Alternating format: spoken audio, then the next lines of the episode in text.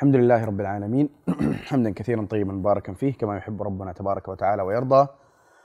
اللهم لك الحمد. لا نحصي ثناء عليك أنت كما أثنيت على نفسك. اللهم صل وسلم وبارك على عبدك ورسولك محمد. نستعين بالله ونستفتح مجلسا جديدا من مجالس مقاصد السور. هذه المرة مع سورة القلم. سورة القلم من أوائل السور التي نزلت عن النبي صلى الله عليه وسلم. حتى قال بعض العلماء أنها ثاني سورة نزلت. و أوائل السور التي نزلت عن النبي صلى الله عليه وسلم آه، لها في نفسي شأن كبير وخاص جدا. لماذا؟ معنى التماس الأول مع الوحي ومع أنك نبي. عارف إنه النبي صلى الله عليه وسلم أنت الآن نبي. ما الذي كان ينزل عليه في تلك اللحظات التي كان النبي صلى الله عليه وسلم يعني يعالج فيها شدة. تعرف النبي صلى الله عليه وسلم ذهب إلى خديجة وزملوني ودثروني و يعني فسبحان الله لاحظت أنه في السور التي نزلت في أوائل القرآن تجد فيها الخطاب المباشر للنبي صلى الله عليه وسلم.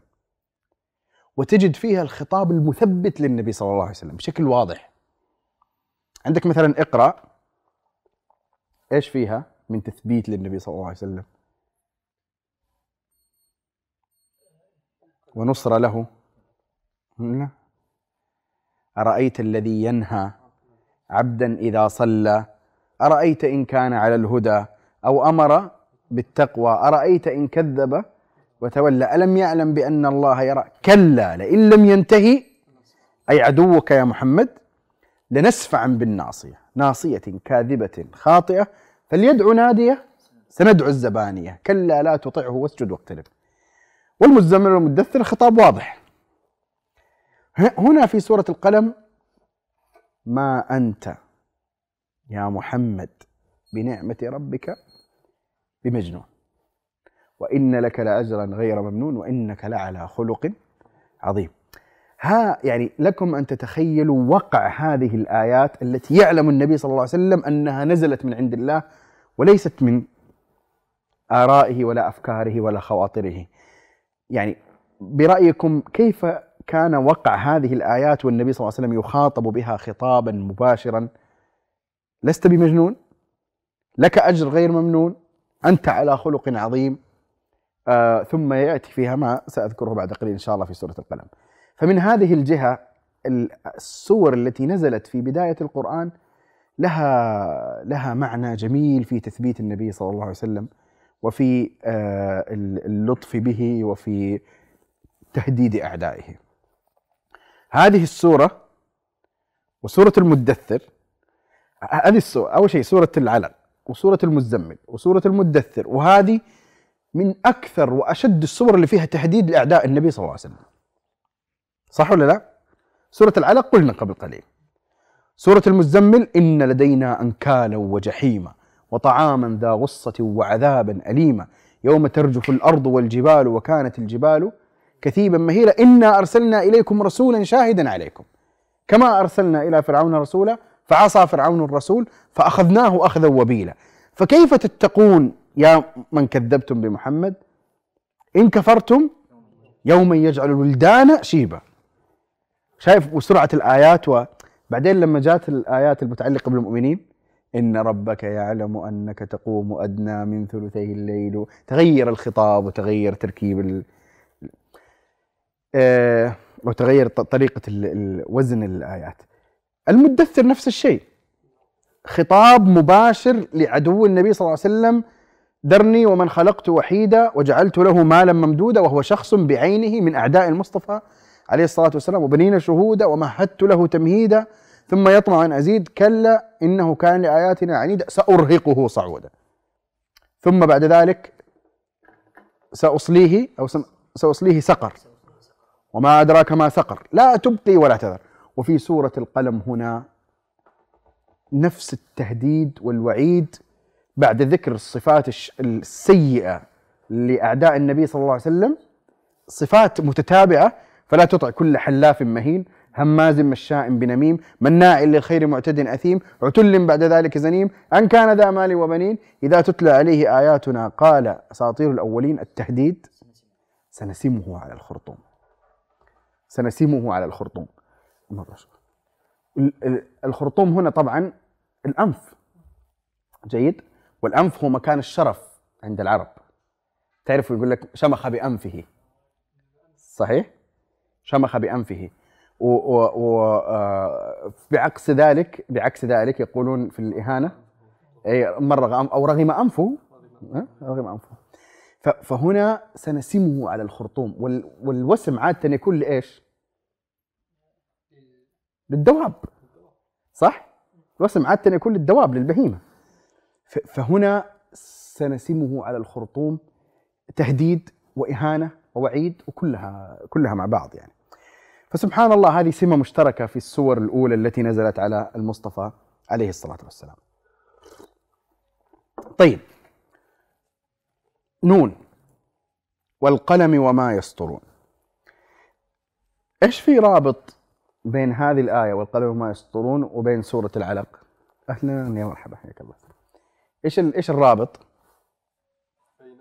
إيش الرابط بين والقلم وما يسطرون وبين سورة العلق.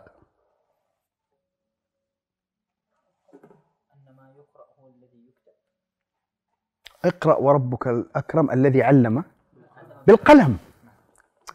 ألا يلفت الانتباه ذكر القلم في أوائل ما نزل من من القرآن؟ أو أول ما نزل على المصطفى صلى الله عليه وسلم على الإطلاق فيه القلم. أول خمس آيات في اقرأ. الذي علم بالقلم. وهنا في سورة نون القسم بالقلم. وأول ما خلق الله القلم.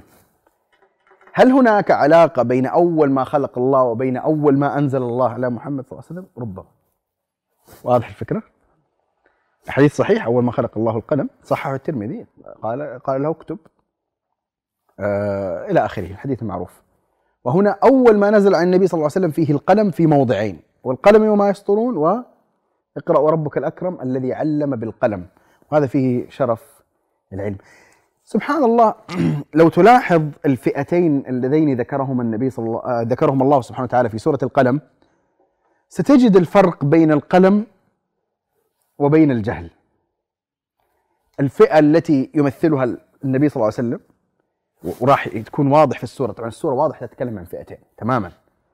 فئة فيها الكذاب المهين الحلاف المشاء بنميم المناع للخير المعتدل الأثيم. وفئة اللي هي إنك لعلى خلق عظيم ما أنت بنعمة ربك بمجنون إلى آخره. يوضح هذا إن ربك هو أعلم. نفس السورة. بمن ضل عن سبيله وهو أعلم بالمهتدين. وكمان أحسنت. أفنجعل المسلمين كالمجرمين؟ صح؟ واضح أنه السورة فيها تكرار لمعنى الفريقين. طيب ما أنت بنعمة ربك بمجنون؟ إيش آخر السورة وردت فيها؟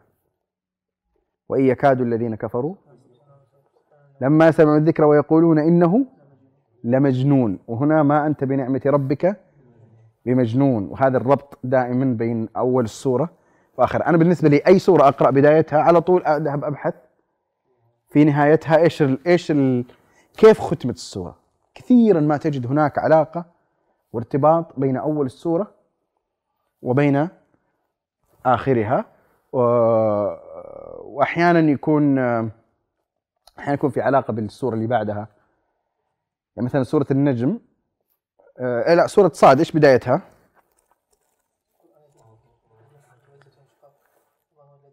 صاد والقرآن ذي الذكر آخر آية. وما هو إلا ذكر. عفوا آه، إن هو إلا ذكر للعالمين. هذه قبل الأخيرة. صاد والقرآن ذي الذكر وهنا إن هو إلا ذكر. قبل الأخيرة. آه سورة النجم. طبعا سورة النجم بس مرتبطة بال بالطور. آخر الطور إيش؟ ومن الليل فسبحه وإدبار النجوم والنجم إذا هوى. ومن الليل فسبحه وإدبار النجوم والنجم إذا هوى. على أي حال هنا آه، نون والقلم ما يسطرون ما أنت بنعمة ربك مجنون؟ القول الذي قالوه في آخر السورة ذكره الله في آخر السورة ويقولون إنه لمجنون. وإن لك لأجرا غير ممنون. غير مقطوع. آه هذا المعنى مكرر في تثبيت النبي صلى الله عليه وسلم. ولسوف يعطيك ربك فترضى. طيب وإنك لعلى خلق عظيم ثم يأتي الأمر الذي أيضا يلفت الانتباه في القرآن الكريم بشكل عجيب جدا جدا جدا. هذا المعنى يستوقفني كثيرا إلى أبعد مدى حقيقة وهو مقدار القوة والثقة في الآيات التي تهدد المشركين. عجيب! في وقت مكة في وقت الهزيمة في وقت عدم وجود القوة ليس أي تهديد ليس أي تهديد. وليس يعني ما الذي كان ما الذي كان يوجد من إمكانات ما الذي كان يوجد؟ ما في شيء ما في ولا شيء. ما في ولا شيء. المح في الأفق من ناحية الأسباب لا يوجد ولا شيء من ناحية الأسباب يبشر بأن النبي صلى الله عليه وسلم سيظل حيا على الأقل يعني تمام؟ يعني ما في ما في شيء ما في مبشرات من ناحية ال ال لما تتأمل في في التهديدات وفي الوعود الواردة في بدايات نزول القرآن أو في مرحلة مكية تتعجب. ما عندك تفسير إلا أن تقول إن هذا من عند الله. ما في. ما يعني ما في. مو مو كذا. مقدار شوف أنا تفرقت بين أمرين الوعود والتهديد. في فرق. طبعا التهديد ممكن ندخل فيه أو في جملته أو حتى ممكن نضيف شيء ثالث اللي هو الوعود والتهديد ووضوح العقيدة والمفاصلة. وضوح العقيدة والمفاصلة. لذلك من أوائل ما نزل من القرآن ودوا لو تدهنوا فيدهنون. وهي في هذه السورة. ودوا لو تدهنوا فيدهنون. طيب إحنا لسانا في البداية. طيب ما في. ما في. الرسالة يجب أن تكون واضحة. إذا ما كان في رسالة واضحة على إيش تصبر؟ على إيش تصبر؟ ليش الصبر على العذاب والأذى؟ ليش؟ إذا كانت القضية هي عبارة عن إنه والله آه الإسلام هو نفس رسالة المشركين. اللهم الفرق الوحيد بس إنه هذول يعبدوا الله واحد وهذول يشركوا بس يعني إيش المشكلة يعني؟ زي ما الآن يعني, يعني ترى كلها أديان إبراهيمية بس الفرق إنه هذول يقولوا عيسى وهذا الحمد لله رب العالمين يعني. هذول اليهود مشكلتهم إنه ما يؤمنوا بالنبي صلى الله عليه وسلم بس. بس يعني بس. ما في مشكلة ثانية؟ مدري إيش صراعات تاريخية وسيئه خلينا معي بس إنه يعني ما يؤمنوا بالنبي صلى الله عليه وسلم. ترى هم يعترفوا إنه نبي بس ما يؤمنوا فيه ممكن بعضهم. تمام؟ فلا ما في. ولذلك آه، حتى في الوسط الإسلامي أحيانا تجد بعض بعض الرسالات اللي تقدم إنه يعني تقدم رسالة أنت ما تعرف ليش توصف بأنها إسلامية. ما في فيها كل شيء إلا أنها إسلامية. فيها تعايش مع كل شيء فيها تماوه يعني إنها تكون هلامية تتشكل كما يكون القالب الموجود إلا صميم الرسالة الحقيقية غير موجود فيها. اقرأ هذه السورة التي هي من بداية ما نزل وضوح العقيدة فيها وإنك أنت صاحب رسالة تختلف تماما عن الرسالة الأخرى وينبني على ذلك التهديد بالعاقبة والوعيد وأيضا فيها الوعد. وكما قلت لكم يلفت انتباهي في سور المكية ذكر العاقبة في الدنيا وليس فقط في الآخرة. ليس فقط في الآخرة. وإذا نظرت في هذا فعندي الآية التي تعتبر هي في الرأس والقمة من هذه الآيات التي نزلت في القوة والثقة واليقين هي آية سورة الحج. من كان يظن أن لن ينصره الله لن ينصر الله نبيه يعني مو في الآخرة من كان يظن أن لن ينصره الله في الدنيا والآخرة فليفعل ما يلي. يمدد بسبب إلى السماء يعني ليعلق حبلا إلى سقف بيته وكل ما علاك سماء. هنا كثير من المفسرين يعبروها السقف. ثم ليقطع أي ليشنق نفسه. فلينظر هل يذهبن كيده ما يغيظ شيء لا يوصف. والله لا يوصف. متصورين المعنى؟ تخيلوا تنزل ينزل يعني إيش معنى الآية خلاصتها؟ ترى منتصر. منتصر. هذا النبي اللي أنتم تحاربونه بالليل والنهار تراه منتصر؟ منتصر. فنصيحة يعني عارف بمنطقنا يعني نصيحة إنه من كان يؤذيه أو يزعجه أو يغيظه انتصار النبي فليبادر وليمد حبلا وليشنق نفسه لأنه منتصر ترى. إيش إيه يعني كيف ممكن يكون هذا؟ كيف ممكن يكون؟ سيهزم الجمع ويولون الدبر. أي جمع منطق القياسات الدنيوية يقول إنه لا يمكن أن يجتمع ما في جمع يعني ما حيكون في جمع أصلا. هنا أين ال أين ال الآية التي تدور في فلك هذا المعنى في سورة القلم؟ لا لا في هذا المعنى قريب من المعنى السابق. لا. ها؟ خامس آية. فستبصر ويبصرون بأيكم المفتون. ستبصر ويبصرون. واضح كيف؟ يعني سترون. سترون. في أوائل ما نزل. فستبصر ويبصرون. واضح الجملة وواضح العبارة وفي غاية القوة. آه، أكثر وقعا منها في نفسي ما جاء في سورة الطور. سورة الطور فيها هذا المعنى بصيغة عجيبة. أم يقولون شاعر؟ نتربص به ريب المنون؟ قل تربصوا. تربصوا. أنتم تبغى ممتاز. تربصوا. فإني معكم من المتربصين. ستنتظرون وسننتظر وسترون العاقبة. وكانت العاقبة أن دخل مكة عزيزا فاتحا منتصرا وهم كلهم بفنائه يطلبون العفو. وهو يقول من دخل دار أبي سفيان فهو آمن هو الذي يفرض الأمان عليهم. ثم قمة النصر أن يعفو عنهم.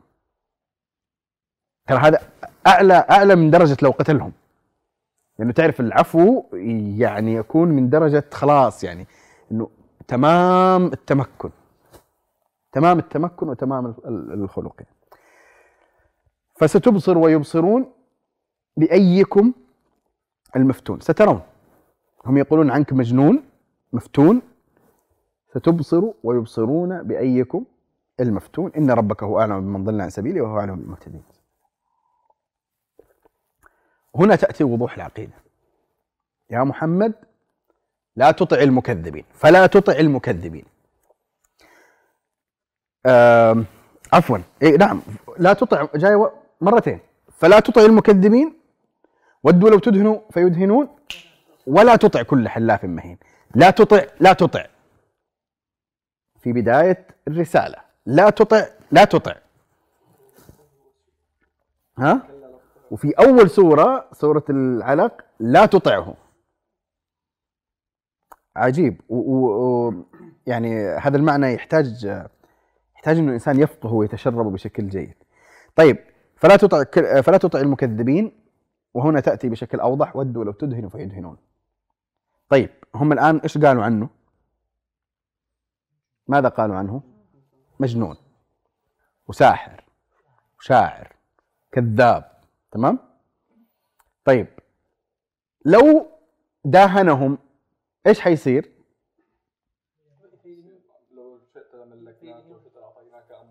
حيقولوا مجنون؟ حيقولوا كذاب؟ حيحطوه رئيس صح؟ صح ولا لا؟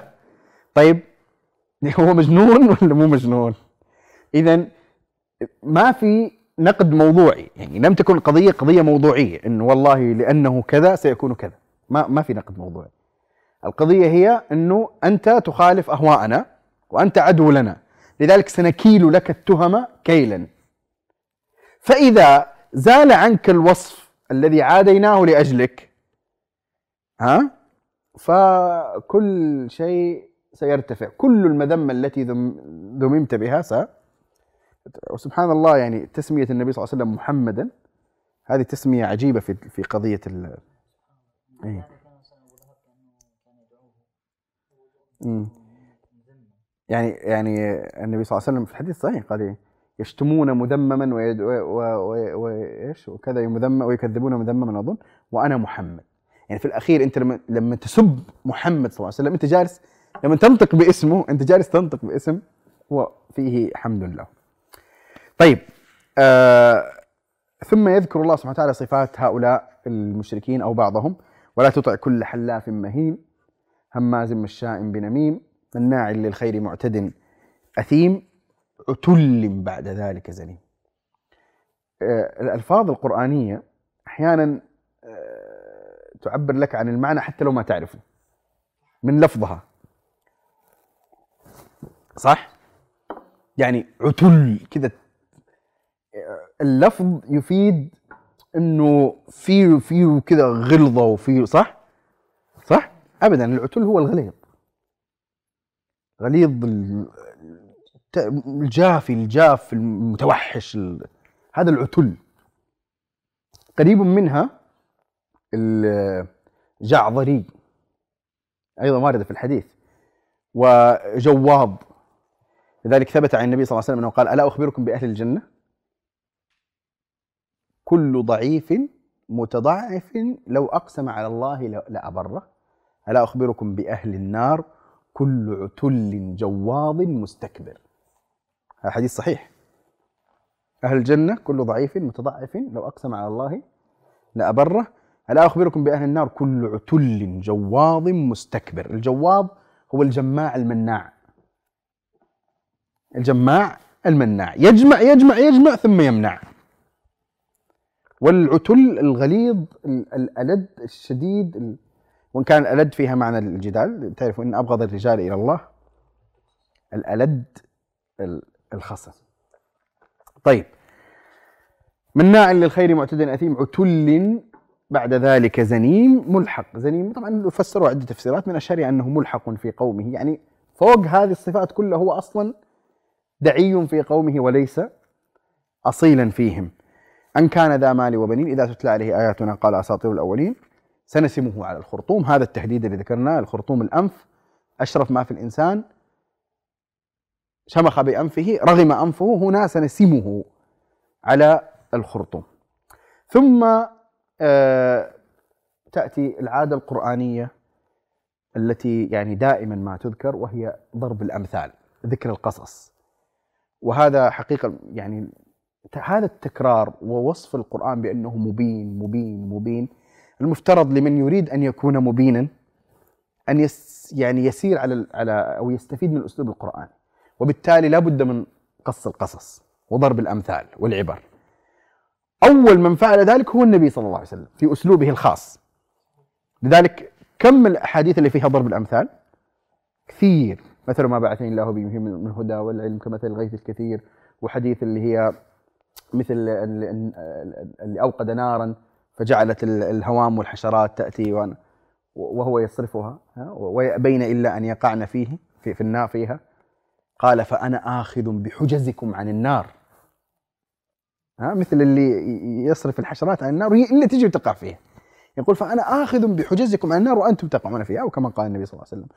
ومثل قال أنا مثلي في الأم في الأنبياء كمثل آه، من رأى دارا. طبعا معنى الحديث. انه راى دارا كاملة جميلة فيها موضع لبنة ف متروك. قال فأنا اللبنة وأنا خاتم النبيين. هذه كلها ضرب الأمثلة. أو من أوائل ما قال النبي صلى الله عليه وسلم لقومه في مكة قال وأنا النذير العريان. إني أنا نذير العريان. هذا النذير العريان هذا التشبيه الآن. تشبيه بشيء هم يعرفونه. سابقا آه، عند العرب إذا جاءت الداهمة الدهياء أو الداهية الدهياء جيش مثلا أقبل فجأة فأبصره أحد فيحاول يروح يلحق قومه بس يحذرهم فينزل ملابسه ويأشر تمام؟ انه أو إنه خلاص يعني إنه نزل ملابسه هذا دليل على إنه الموت. هذا يسمى النذير العريان. فالنبي صلى الله عليه وسلم كان يقول لقومه أنا النذير العريان يعني أنا لكم في تنبيهي لكم وتحذيري لكم كما النذير العريان يحذر قومه من الجيش أو من الغدر. أنا أحذركم من النار. أحذركم من النار ومن عذاب الله بهذه الطريقة. فاذا يأتي الأسلوب القرآني في آه، القصص. إن بلوناهم كما بلونا أصحاب الجنة. إذا أقسموا لا يصرمنها مصبحين ولا يستثنون. سبحان الله تجد في صفات أهل الجنة هؤلاء قريب من الصفات التي ذمها الله قبل قليل. صح؟ مناع للخير معتد أثيم مهين. حتى هؤلاء واضح فيهم صفات من الصفات التي ذكرها الله قبل قليل. إذ أقسموا ليصرمنها مصبحين ولا يستثنون. لا يستثنون يعني حتى حتى ما ي... القسم ما هو مخفف ما هو مخفف يعني والله القسم المغلظ والأيمان الشديدة كله على فكرة إيش؟ على فكرة إنه لا لن يأخذ أحد من مزرعتنا شيئا. لن يستفيد منها أحد وسنمنعها عن كل من يسأل أو كل من يحتاج. فطاف عليها طائف من ربك وهم نائمون فأصبحت كالصريم كالليل البهيم. فتنادوا مصبحين أن اغدوا على حرثكم إن كنتم صارمين. فانطلقوا وهم يتخافتون. شي الصفة ها؟ ألا يدخلنها اليوم عليكم مسكين. طب أنتم كذا مقسمين مقسمين أمس؟ فاهم الفكرة؟ أنت أنت جالس ملاحظ ملاحظ قضية أنه إذ أقسموا ولا تطع كل حلاف. لاحظين العلاقة؟ ها؟ أقسموا هناك لا لا تطع كل حلاف. وهذه فانطلقوا وهم يتخافتون ألا يدخلن ليوم المكسين تذكرك بمهين ومناع للخير. وغدوا على حرد قادرين على منع حرد منع. وغدوا على حرد على منع قادرين قادرين مزرعتهم. فهم قادرون على أن يمنعوا من يشاء فلما رأوها ما صدقوا. قالوا إنا لضالون ضللنا الطريق بل نحن محرومون. قال أوسطهم أنا لما أقول لكم لو تسبحون؟ قالوا لولا تسبحون؟ قالوا سبحان ربنا إنا كنا ظالمين. فأقبل بعضهم على بعض يتلاومون. قالوا يا ويلنا إنا كنا طاغين. عسى ربنا أن يبدلنا خيرا منها. إنا إلى ربنا راغبون. كذلك العذاب والعذاب الآخرة أكبر لو كانوا يعلمون. الآن بعد مطلع السورة والتهديد والذكر وأنك لست بمجنون وأنه هذا مناع الخير انظروا هذا المثل. ترى يا قريش لا يكن مصيركم مصير أصحاب الجنة. أنتم الآن على منع قادرين. قريش على حرد قادرين صح؟ أرأيت الذي ينهى عبدا إذا صلى؟ هذا مو حرد الآن هذا منع الآن صح؟ منع للصلاة. هنا كانوا يمنعون الثمار أنتم تمنعون هذا الخير. لا تكونوا كأصحاب الجنة. ثم يأتي ذكر الفريقين إن للمتقين عند ربهم جنات النعيم. أفنجعل المسلمين كالمجرمين؟ ما لكم كيف تحكمون؟ هنا يأتي قضية القلم والحجة والبيان. أم لكم كتاب فيه تدرسون؟ إن لكم فيه لما تخيرون. أم لكم أيمان علينا بالغة إلى يوم القيامة؟ إن, إن لكم لما تحكمون. سلهم أيهم بذلك زعيم؟ أم لهم شركاء؟ فليأتوا بشركائهم إن كانوا صادقين. يوم يكشف ساق في ذلك اليوم المهول يوم الشدة والأهوال والكربات والشدائد. سيفوتكم الفوت. سيفوتكم ستفوت الفرصة. ستدعون إلى السجود. في ذلك المقام لا تستطيعون.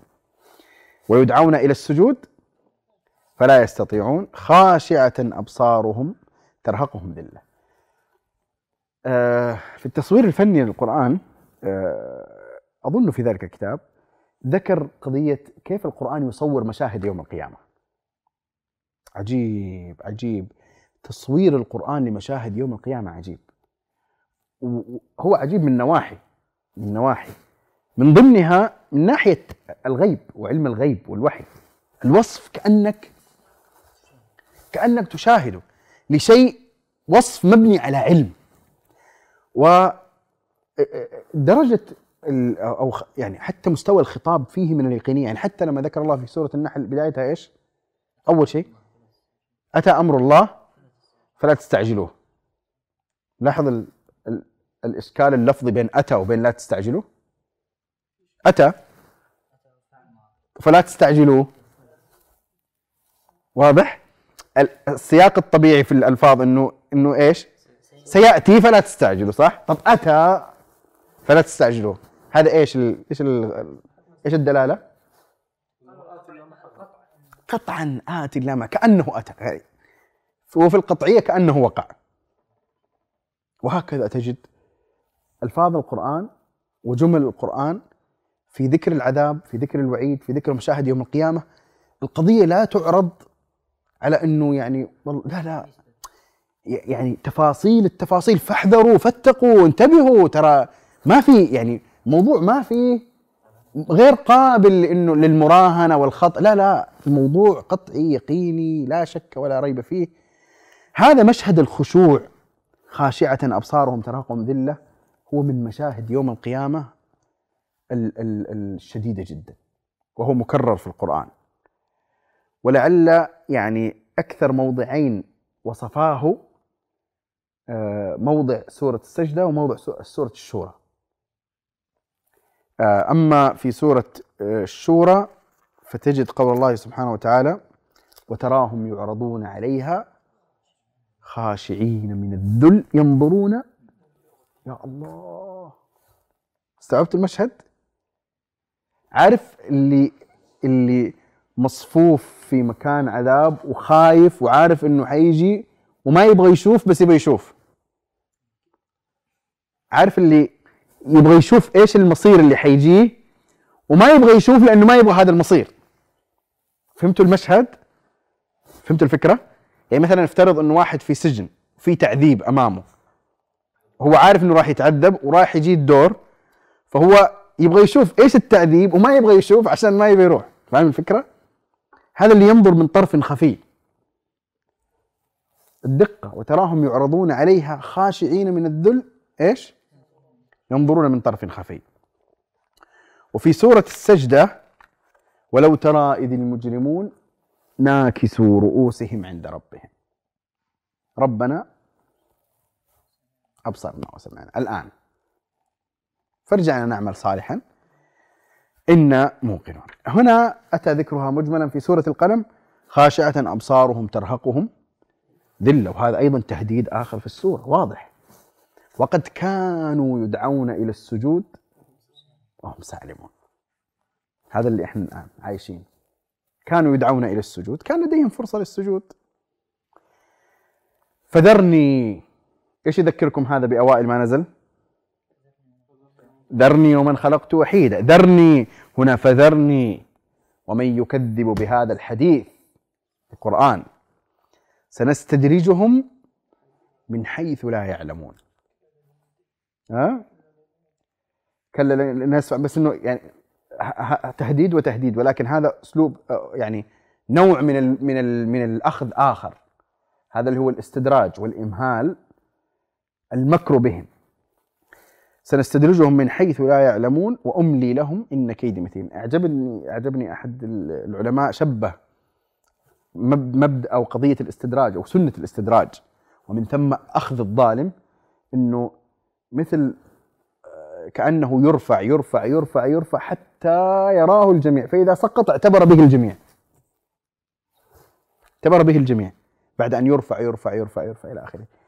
ما أعرف ليش إحنا في زمن ما أدري هو طغيان المادة ولا إيش ترى مقدار العبر اللي صارت في العشر سنوات الأخيرة أو ال 15 سنة الأخيرة في قضية في كثير من المبادئ القرآنية في الأخذ يعني سواء في. في سنة العقاب وال والنكس الظالم وما إلى ذلك ترى صارت أشياء كثير لكن إحنا في زمن التفسيرات في مادية أي كارثة تجي لا تدخل المعنى الغيبي.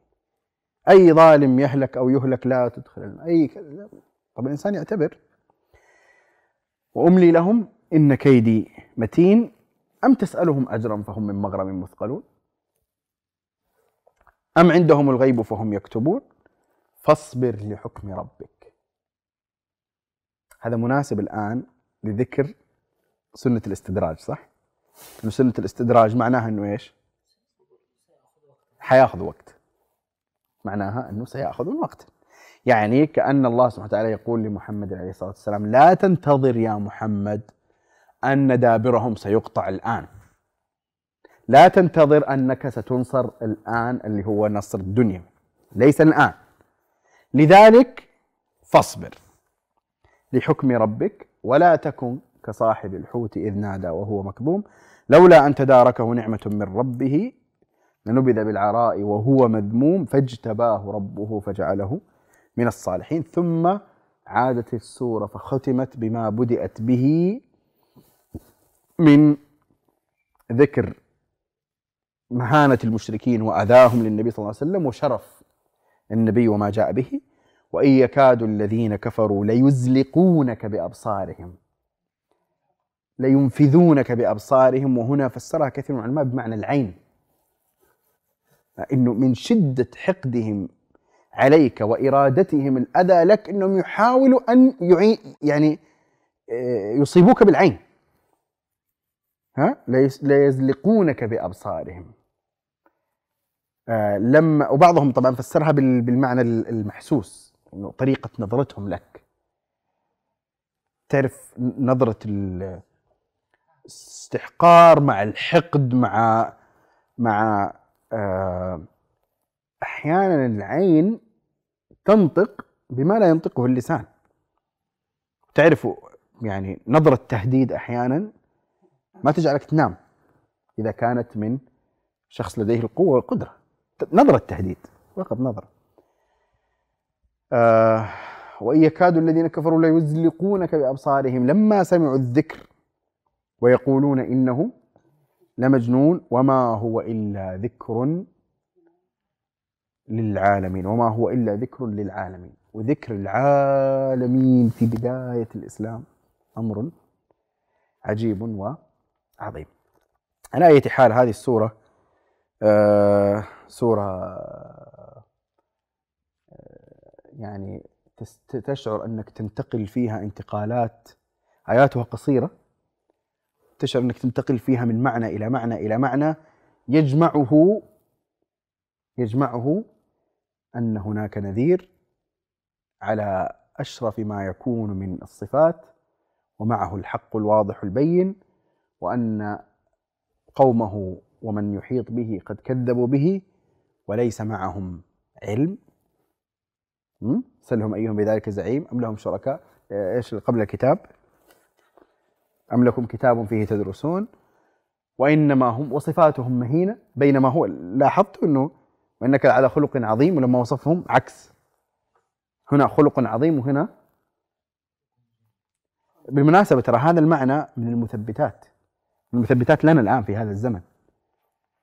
بالله بالله قلبوا أبصاركم في آه، في في في خلينا نقول من يتبنى الباطل ويحمي الباطل في في هذا الزمن. غالبا ستجدونهم آه، فسقة. فسقة أقصد يعني إنه هو في حتى هنا ترى في إشارة للمعنى إنه لا لا لا. مناع للخير معتد أثيم أثيم.